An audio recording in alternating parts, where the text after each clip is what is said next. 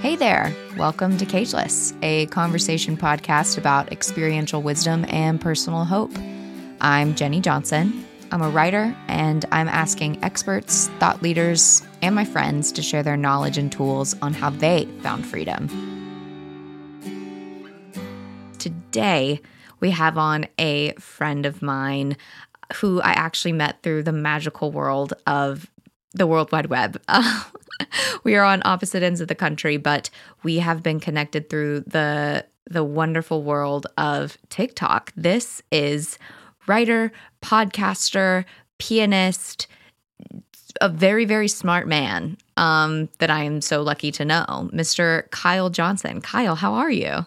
Hello, I'm doing well. Good to be here. Yes, I'm so excited to have you on. So, as I mentioned, Kyle and I met on TikTok, which is, is a really cool medium. I think that I've met a lot of really wonderful pals through it, um, just because it's a really cool space of of mutual interest. And in particular, Kyle runs a channel that is dedicated to one of my favorite things in the entire world, which is books um, and the dissection of books uh, and literature, kind of in general. So, Kyle, can you tell me a little bit about? I don't think that I know. When did you start your TikTok? Um, that's a good question. When did I start my TikTok? So, I mean, I was a mm-hmm. user on it before I was a creator on it. So, um, mm-hmm. you know, I was entertained by TikTok for a good four or five months before I decided that I would jump in and start creating stuff.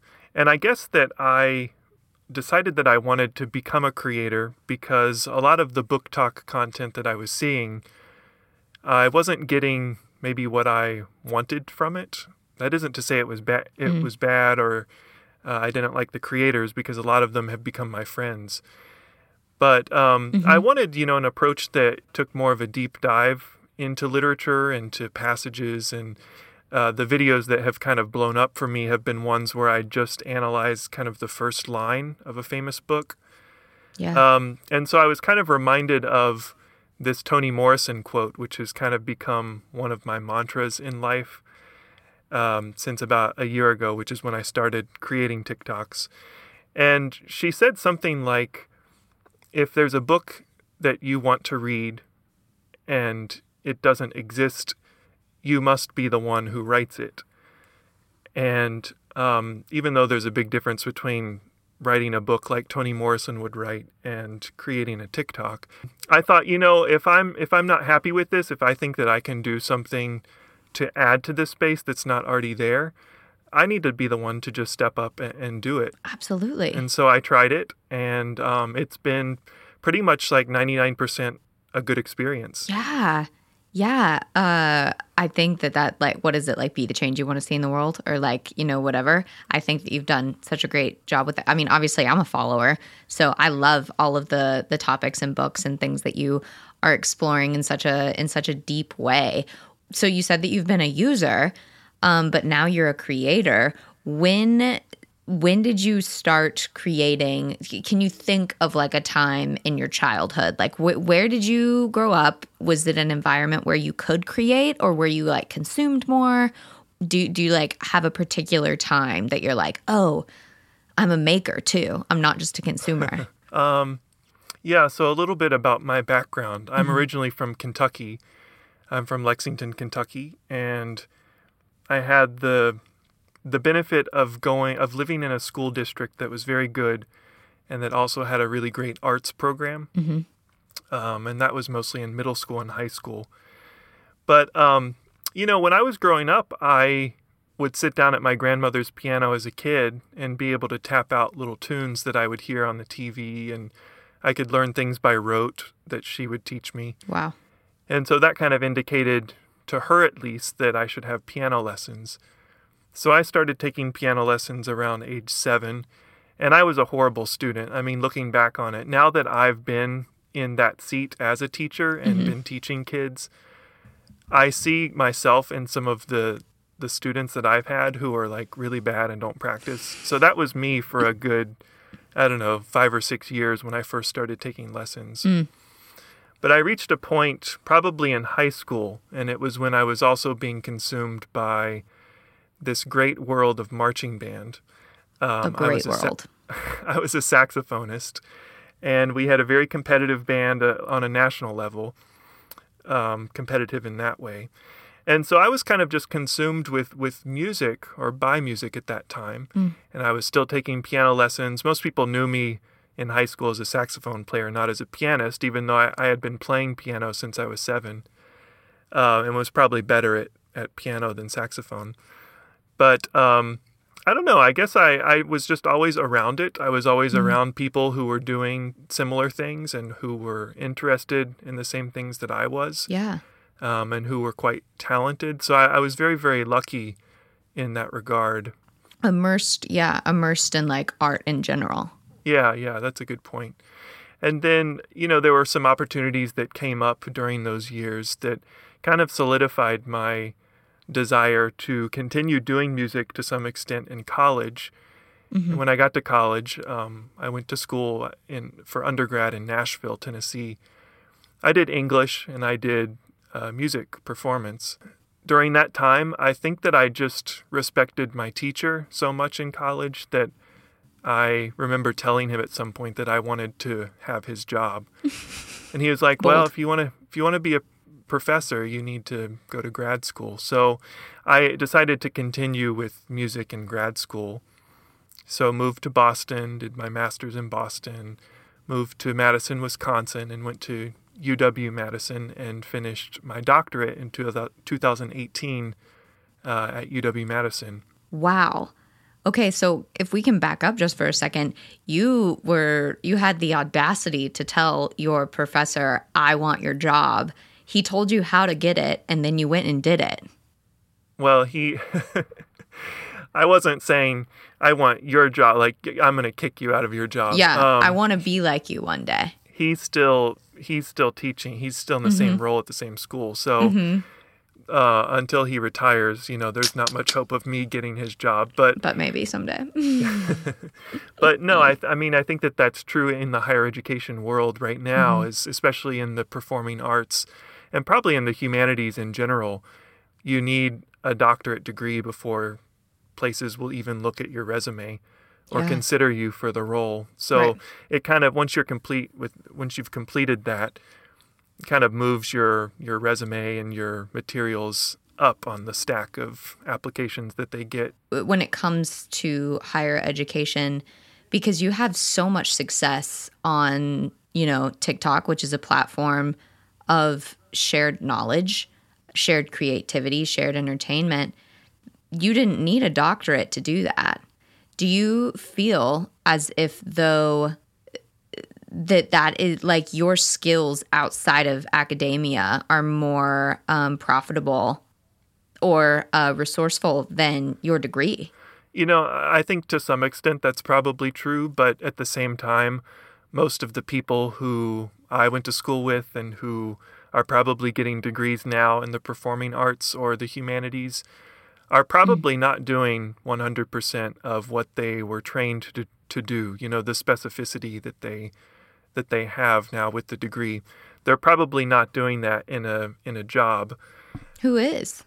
Um, I mean the more practical doctors. yeah, more more practical degrees, um, engineering, mm-hmm, scientists, mm-hmm. doctors, stuff like that. Right, right, right, right. But the, as a as a creative, I personally have a have a background in film media, and I couldn't tell you the last time I used gaff tape, but uh, it's like I have I have this background, and we all become uh, the the product of our environment and circumstance up to this point in our life, right? Um, it doesn't really have to do with having a specific piece of paper with a specific label.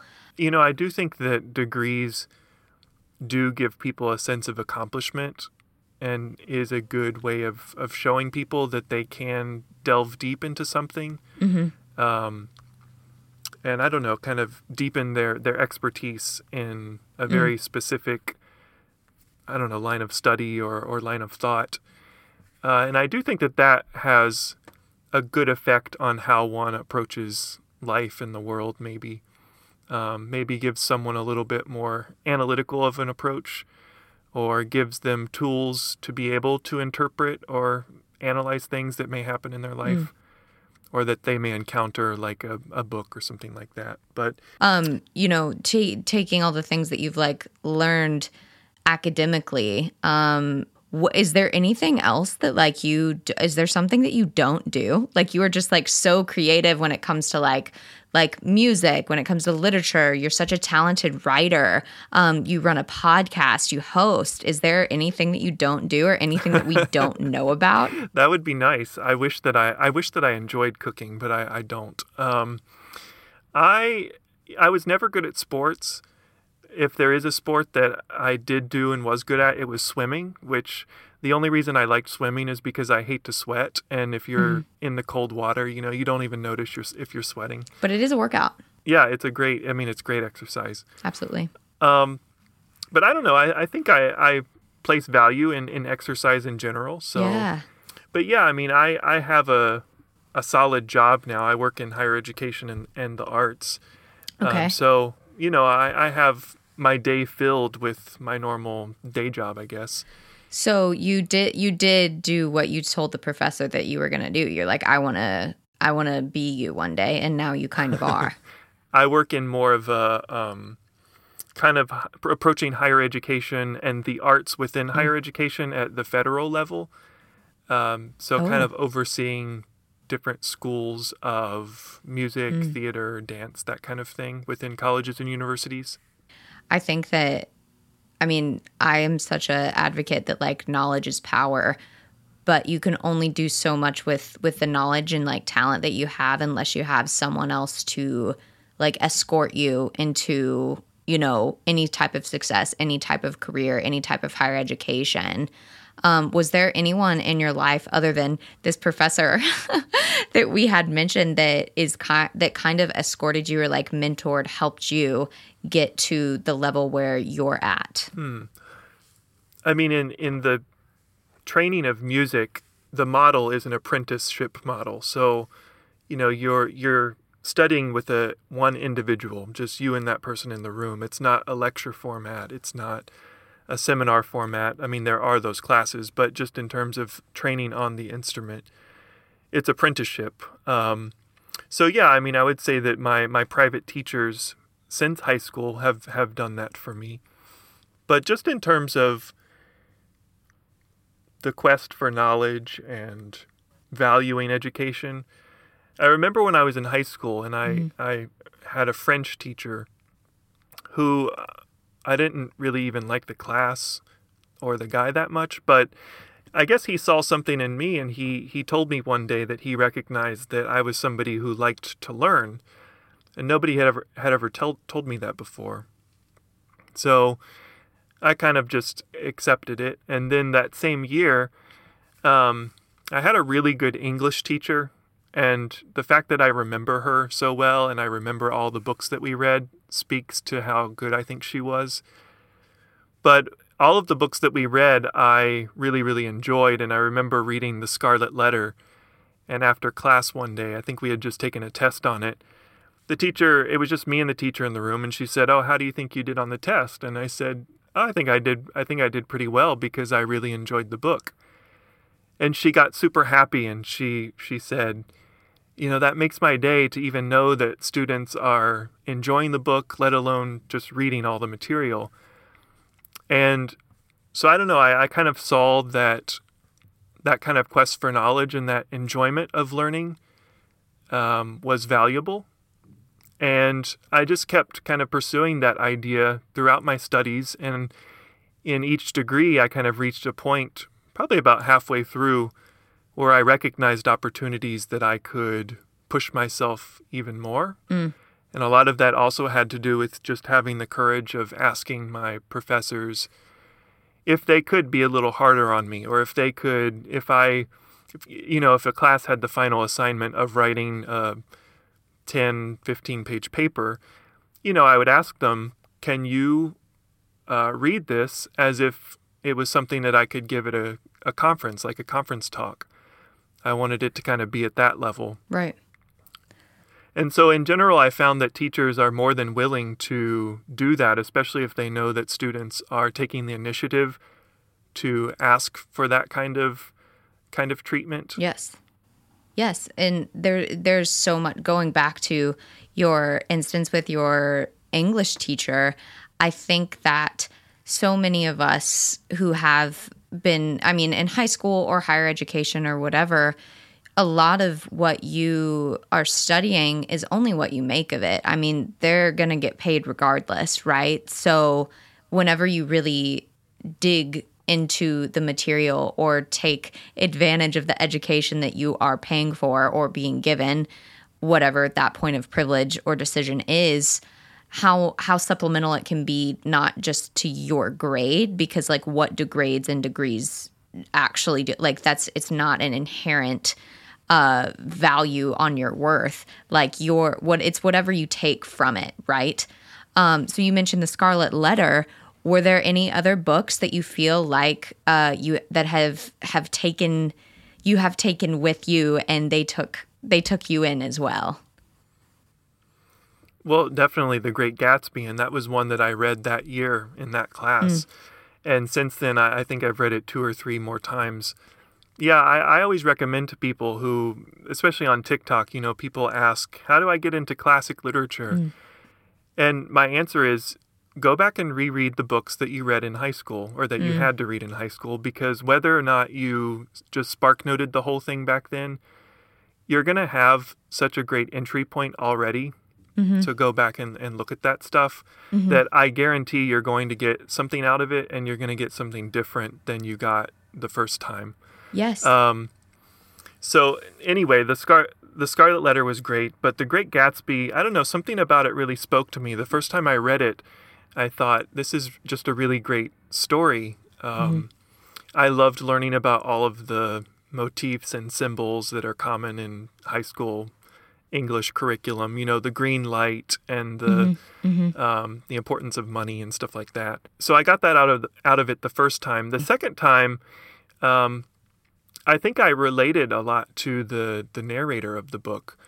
Um, so it, it, felt a little bit more personal the second time. Mm-hmm. The third time that I read it was just a few months ago for a project I was working on, and I read it much more politically. I don't know if that's because I live in DC now and mm. am surrounded by everything political, mm-hmm. but I read it honestly as kind of a political manifesto that Fitzgerald had provided for people. Um, just kind of his critique of capitalism and of the American dream. Um, yeah, and just kind of this this idea that as Americans we kind of have it in our blood to reach for something and to have certain desires. Mm-hmm. And the tragedy of it is that most of the time we'll never actually reach what we desire because if we do it, it stops becoming a desire, right? Yeah. Um, so that's kind of, I just thought that the story of Gatsby is so beautiful and how it encapsulates the the image of that kind of desiring. Absolutely and uh, yeah, I think that in, in America, in, in particular, it, we we live on this treadmill of you know, you you oh, there's always more to want, there's always more to get, and it's a little morbid, but you you look at a lot of um, very successful people who either take their own lives or you know tap out of their industry or you know, end up being very unhappy or, um, you know, abuse substances or abuse themselves or their family. And it makes a lot of sense, right? But no one, we don't have that class, right? We don't have how how to be happy 101. We have English class or we have um, you know the the different things that we pursue in higher education and i i would absolutely agree with you that whenever you actually read like Animal Farm. If I actually read that when I did, can you imagine? or like Lord of the Flies, or like any of the things that Scarlet Letter, um, Beowulf, a lot of the things that the reason why we are assigned that in English class isn't to get a grade you know it is to actually teach us something. So which brings me to my next question. If there were something that you wish that you could have learned because you have so much education under your belt if there could be like a class what would it be under? That's a good question. Let me think of, let me think for a second. So, I mean, I think that one thing that maybe this isn't like a, a standard lesson that one would get in a class, mm-hmm. but maybe just a lesson on how to be, uh, to not be so consumed by what you think is objectively right or wrong. Mm-hmm. I think if one could focus a little bit more on just observing things and noticing how it's making you feel or someone else feel. Mm. I think that that could allow someone, or it could allow me to be a little bit more vulnerable at times rather than feeling that I needed to take a stance on something. Mm-hmm. And I mean, that's difficult because when you're younger, you don't usually have the language that's necessary to express a lot of those feelings that you might feel when you should be, when you do feel vul- vulnerable.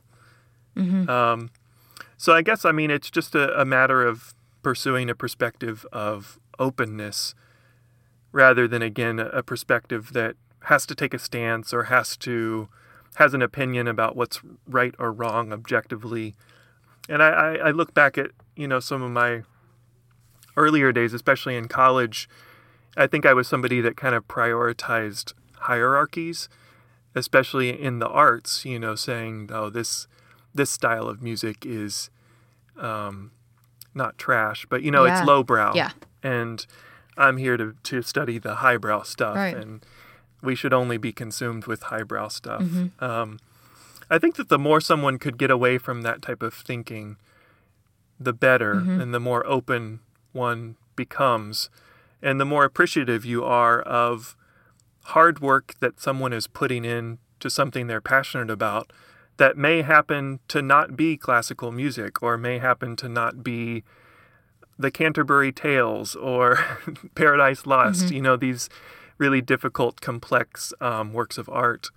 So, yeah, I hope that answered your question. Vulnerability 101, empathy 101, recognizing, you know, thoughts and feelings and actions of other people and not placing judgment on them. Because especially as artists i noticed the same thing in in film school.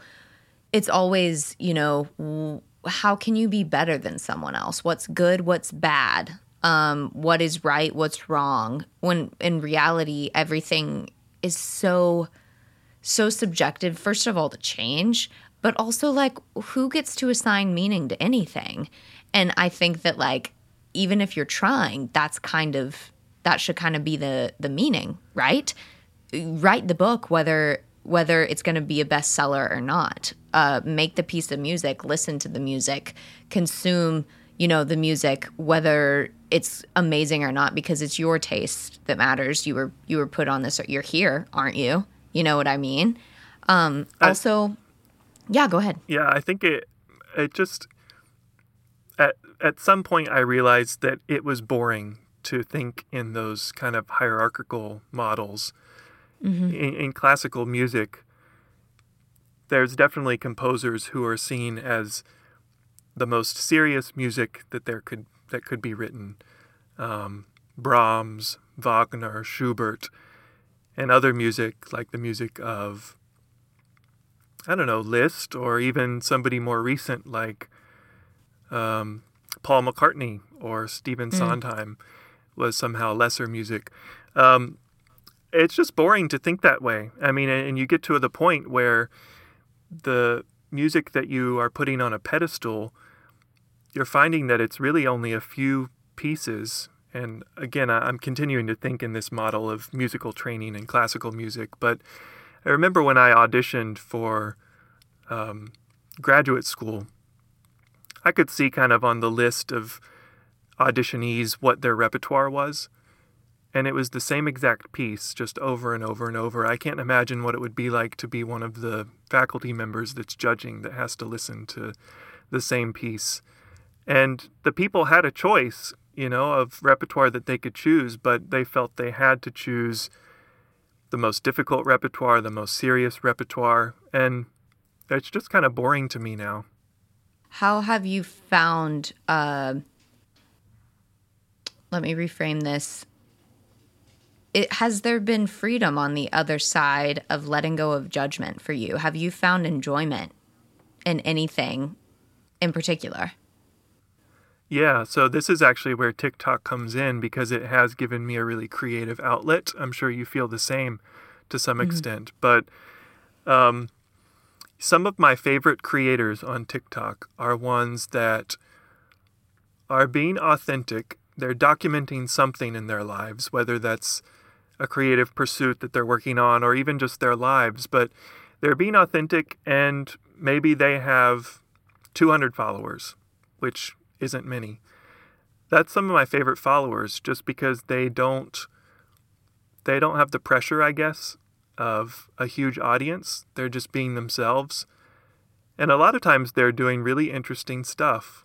And I, I don't know, I just really appreciate that. When, yeah, I I think that whenever you take the pressure off of even things that that you should be enjoying. I know for myself personally as a writer it's you know i i should be reading you know uh things which i don't even i don't i don't actually want to say anyone's name because i don't want to paint anyone as like a higher uh higher writer than another but some of my things that some of my books and some of the the writers that I love to follow would probably be considered by some as, you know, lame or not respectable or um, girly or like not, res- you know, not respected.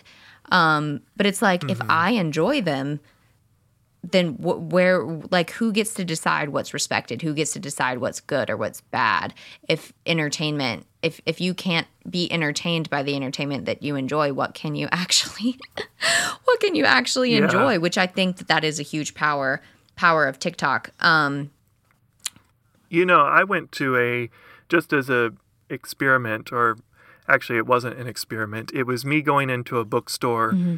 not knowing that there was an event going on when I walked in. Um, anyway, I walked into a bookstore and small place, but in one corner of the room there was a um, romance novel book club going on. Mm-hmm. And I thought this would be interesting to listen in on. So I stayed, you know, kind of off to the side and listened to the entire meeting. And romance novels, Harlequin romance novels, are not, you, you know, usually known to be great literature. I think that's probably safe to say. But arguably, they are the books that sell the most copies because mm-hmm. most of the time they're they're available at places like Walmart or Walgreens or something like that. Um, and I have to say, the type of discussion that went on in that group was honestly kind of the same level as what I would expect in a college literature class. I mean, they were looking at character, they were looking at metaphor, they were looking at um, analyzing how the text made them feel certain things. Um, it was super interesting, and I actually wrote an essay about that experience that I'll have to send to you because yes. um, it's it's honestly very funny to read. Um, but I don't know. I, that was an experience that that stuck out in my mind. Yes. And also, what like I think that when other people can because I can only imagine the people who are in that circle. I'm sure if someone else in their life knew that they were there, they would poke fun at them or they would, you know, act like what they were doing wasn't of stature or respect. But at the end of the day, it's like, are you enjoying it? Are you getting something out of it? And that's what actually matters. And I've also noticed that a lot of the time, judgment when it comes to style or music or entertainment, um, art, when someone is placing judgment on you, it's usually kind of like, well, what, what what are you not willing to see in yourself? What are you not willing to enjoy? Because like you're allowed to watch anime if like you think that that's something that you would enjoy. You're allowed to if you freaking I don't know, like if you want to go join water aerobics with like the old people at the YMCA, like why why are we not allowing ourselves to enjoy things that aren't harmful to others? You know, placing the whole guilty pleasure shtick on certain types of genres or certain types of things is really fascinating to me. But I do think that um, TikTok in general has been a really beautiful outlet for a lot of different people. And your your channel in particular for myself and i know for so many other people um, i was always considered to be like if i were to want to like read a book instead of like go out or like if i were to want to finish a chapter instead of you know do whatever and it's like oh like her head's in a book or like oh like she's lame. It's it's like wait no actually there is a community there's this camaraderie of people of like oh i'm not alone. Yeah. I'm really not alone. I, I definitely agree with that and uh, i mean especially for me where the thing that i feature on my tiktok is books i mean it's kind of obvious that that is one of my activities that i do and mm-hmm. reading is a solitary act mm-hmm. um, just like sitting in a practice room and practicing piano was a solitary act. Mm-hmm. Um, but I don't know. I think that that aspect of of life, embracing that if it's something that you enjoy, mm-hmm. um, that was a lesson for me to learn. Actually, at mm-hmm. one point in my life, I thought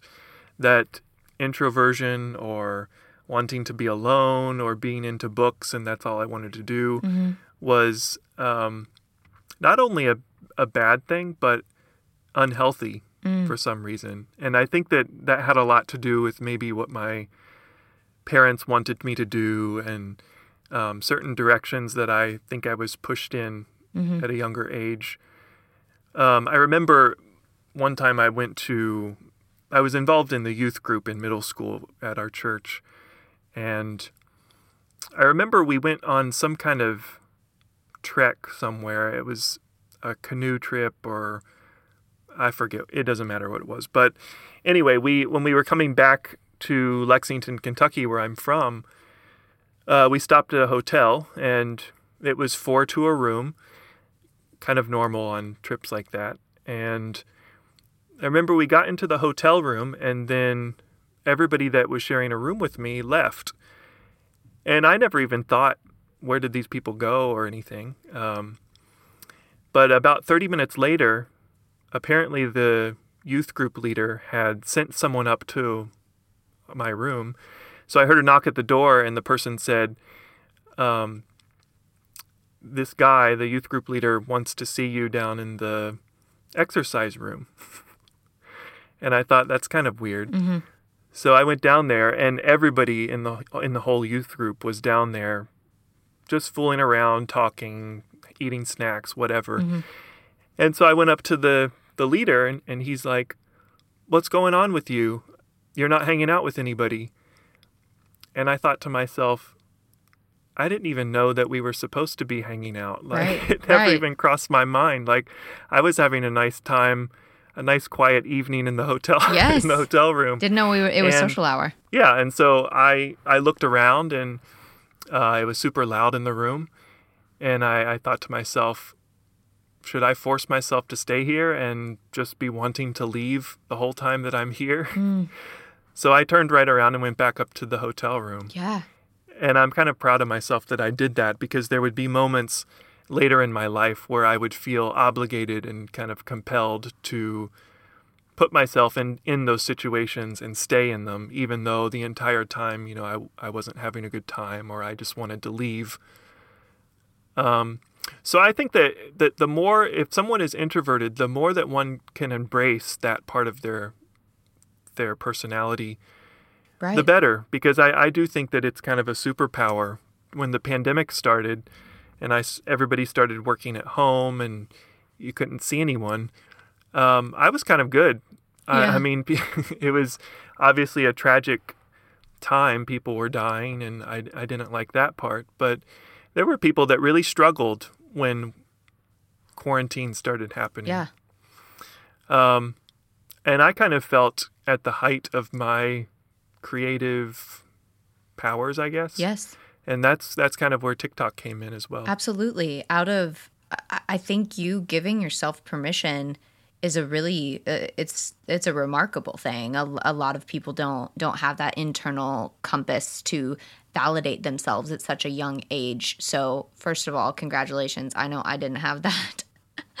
Second of all, um it's it's really really cool that like it's you know introversion isn't ever modeled in a positive light, not in mass, if I'm allowed to say that. I think that there's a lot more reward when it comes to be, at least in our culture, when it comes to being charismatic and um, you know a little bit louder which that's not actually the definition of extroversion the definition of extroversion is being um, you know fueled by being you are like recharged by other people right? Like that's mm-hmm. that's the definition of it. But i think that um i think it's cool that you're making make make books cool. Make being able to be alone cool. Make that kind of solidarity allowed. You don't have to live in the spotlight of like other people or being performing for other people.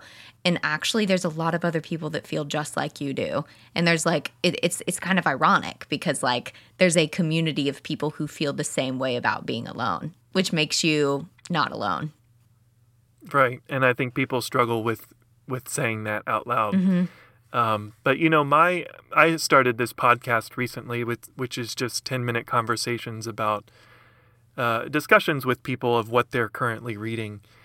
And the theme music that I chose was actually written by a composer and performer friend of mine, a percussionist in Boston. And he made this album called Wallflower that he said is a tribute to introversion. And so I thought that that's very fitting music, I think, the vibe of it of it and the intent of it.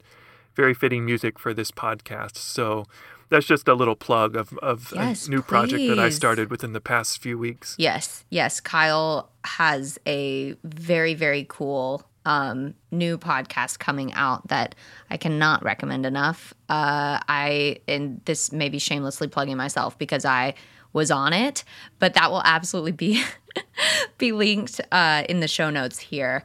Uh, Kyle, what a supplemental conversation this has been. Uh, to wrap up, I have a question that I have been asking all of my guests. Um, in light of freedom and growth um, in the pursuit of knowledge, what you know now versus what you knew then, what would you tell younger Kyle? Maybe what would you tell the Kyle who was in that uh, in that room with all of the youth kids? What would what would be a, a piece of advice that you would say to him? The thing I would tell my younger self is like I said, don't be ashamed of introversion. Find a group of people that has similar interests. So find people that are creating things that you care about. Try to be in their tribe because they will be the ones that encourage you and push you forward.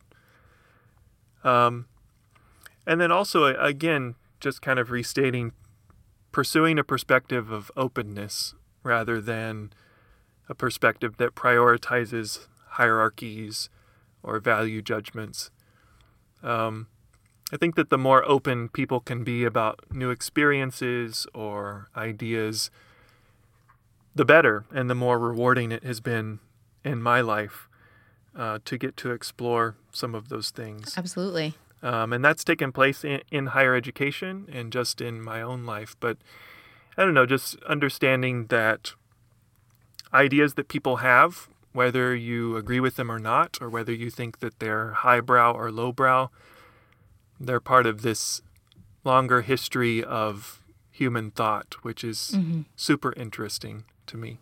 It is super interesting, and your mind is a super interesting place, and and I know that myself and and all of our listeners and listeners to come, followers to come of yours, are grateful that you are living out uh, living out those interests and thoughts for the rest of us. It kind of gives the rest of us a permission slip to be ourselves too. So thank you, Kyle. Thank you for being being on Cageless today. Can you tell us how we can find you? Not on not in no one go to his house. Don't give us your address. what is how can we find you online? How can we find your work? Yeah, so um, you can message me through Instagram. It's just panic underscore Kyle. And I have the same handle for TikTok. So you can follow me there, but you can't, they don't let you direct message people on TikTok anymore unless right. you're unless you're mutual followers. So right. um, yeah, and then you can check out the podcast, which is called What Are You Reading? And there you'll find an email address that you can get in touch with me if you would like. Wonderful, wonderful. Well, thank you again, Kyle Johnson, uh, for being on Cageless today. Okay. Thank you, Jenni. Bye, guys. Don't forget to rate, review, and subscribe on Spotify, Apple, anywhere you get your podcast. It's important because, well, I want to know what you think. You can ask me questions at Cageless Podcast on Instagram or text me at 903 871 5092.